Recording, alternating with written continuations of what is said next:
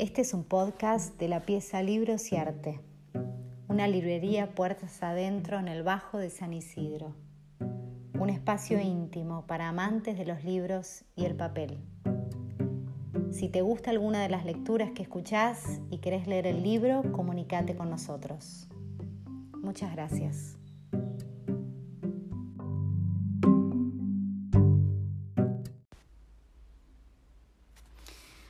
Voy a leer de las clases de Beguhart de Liliana Villanueva el capítulo 1. Escribir es una artesanía extraña. Tiene un epígrafe de Eve que dice, no hay escritor, hay personas que escriben. El proceso de escribir plantea todos los problemas de cualquier tarea artesanal. Hay dudas, hay dificultades, hay preguntas, hay cosas mal resueltas que hay que arreglar, hay momentos de avidez, hay momentos en que sí se escribe y hay momentos en los que no tenés ganas de escribir. Una alumna dijo, escribí una hoja y me cansé. Un artesano nunca diría hice una silla de tres patas y me cansé. Las cosas se hacen y se terminan. Lo que hacemos es un trabajo, una tarea, una especie de artesanía. Cierto que se trata de una rara artesanía. Si hago un texto mal hecho o una silla de tres patas o una mesa sin terminar, demuestro falta de interés o apuro por publicar.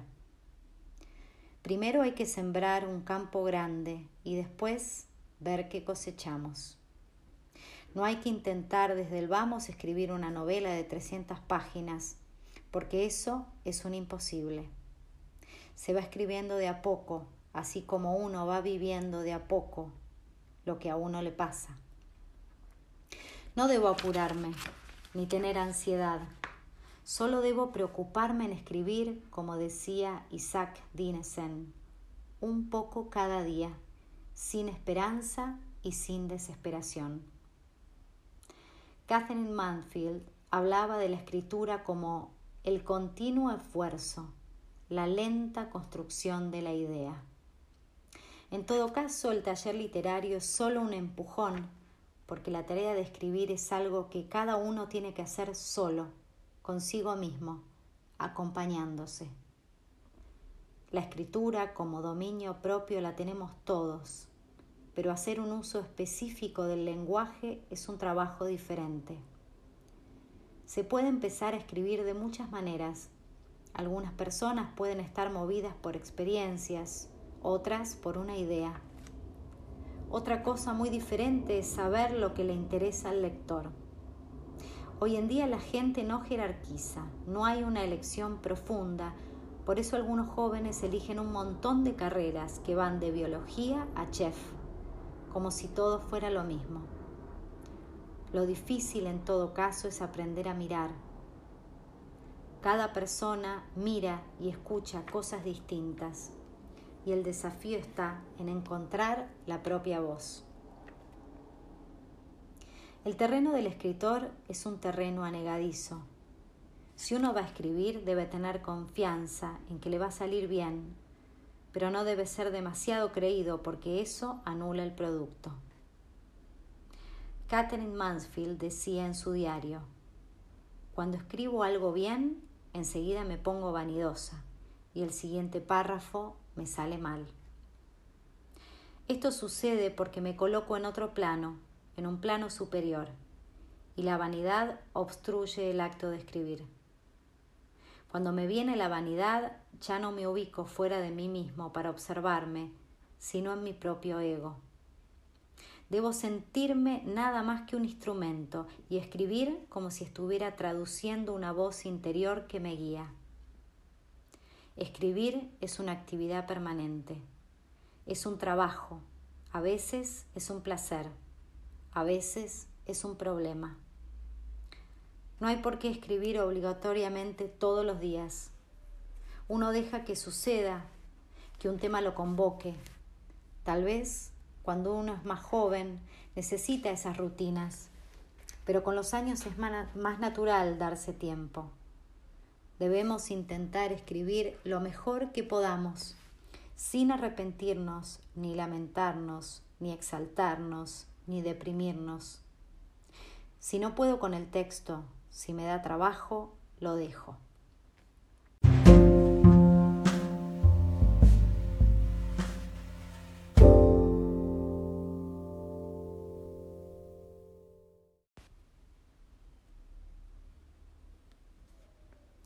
La literatura es comunicar. El centro de lo que significa escribir es convertir un hecho personal en algo de interés para el otro y al mismo tiempo es una relación con uno mismo, porque al escribir uno sigue un impulso. La bronca, para dar un ejemplo, es progresiva, no es desde el comienzo, y está bien que vaya subiendo con el texto, no se trata solo de escribir bien, lindo o interesante. Lucio Mancilla dijo, no aspiro a escribir bien, aspiro a comunicar. Es mejor que el que escribe no se sienta escritor. No es que sea un destino único, a todos nos gusta hacer varias cosas, no solo una. Siempre hay muchas cosas para hacer porque el que escribe tiene diversos roles es cliente de un supermercado, integrante de un consorcio, marido, dueño de un gato, etc. Alicia Steinberg decía que no había que escribir con actitud literaria y recomendaba tener otra ocupación y no dedicarse por entero a escribir. Inflar el rol del escritor conspira contra el producto, porque la vanidad aparta al que escribe de la atención necesaria para seguir a su personaje o situación. Esto es lo que Simone Weil denomina humildad intelectual, que es la atención o la capacidad de salir fuera de sí mismo. Weil dice, el virtuosismo en todo arte consiste en la capacidad de salirse de sí mismo. La literatura es un artificio, pero no se debe notar. No hay que deschavar los procesos o los mecanismos de la creación. Si me preguntan sobre las estructuras en lo que yo misma escribo, no sé cómo son. Eso lo tiene que decir otra persona. Es como un cien pies. Él no sabe cómo mueve las patas. El deber ser o el deber hacer también obstruyen la escritura. La voluntad es engañosa y muchas veces me traiciona porque el voluntarismo se vincula con la obsesión, con el debo o el no debo. La obsesión no sirve para escribir. La obsesión es estar sitiado entre dos polos. Entonces procuro encontrar un lugar intermedio desde donde puedo contar la historia. Hay un cansancio operario al escribir. Es el oficio que entra en mi cuerpo. Existe una tendencia en el ser humano a encontrar lo que está mal en el otro. Es un vicio, un hábito que hay que descartar porque no sirve ni conduce a nada. Tendemos a creer que somos buenos, hermosos y diligentes y que los demás están llenos de defectos. Pero si no aguanto algo en el otro, es porque hay un aspecto mío que no está trabajado si reflexiono sobre eso que critico y le encuentro la vuelta, paso a otra instancia, doy un paso más adelante, supero la crítica, el odio y el rencor que me impiden mirar al mundo abiertamente. Tampoco debo intentar escribir como tal escritor o mejor que él, ni sentir que nunca estaré a su altura. Las comparaciones no sirven. Entonces yo voy a hacer de mis, textos lo mejor que puedo. Haroldo Conti dijo, entre la literatura y la vida, elijo la vida. Pero la literatura y la vida no pueden plantearse como dicotomía. Todo lo que sirve para la literatura sirve también para la vida. Deberíamos escribir teniendo conciencia de lo que tenemos entre manos, lo que los romanos llamaban gravitas, sin que esto nos contamine de solemnidad y sin perder el espíritu de juego. Lo importante es el objeto y no la persona que escribe. La escritura es como un ejercicio de la memoria. la necesidad de escribir surge de la necesidad de guardar algo que te parece significativo y que no querés que se pierda. Al escribir es bueno desaburguesarse un poco. Uno está dedicándose a algo que no está bien retribuido. Son muy pocos los escritores que viven de sus derechos de autor y es así, con esa experiencia, que el escribir margina de alguna manera. Las preguntas que le suelen hacer los escritores a los escritores sobre si escriben con lápiz de carpintero o con la computadora, si de noche o por la mañana, con rituales o sin ellos, son preguntas inoperantes y revelan la idealización del escritor. ¿Por qué no le preguntan a qué hora almuerza, o si toma mate o café, o si tiene los impuestos al día? Hay una pregunta de lo más curiosa desde cuándo se siente escritor. Como si ser escritor fuera producto de una iluminación divina. No se nace escritor, se nace bebé.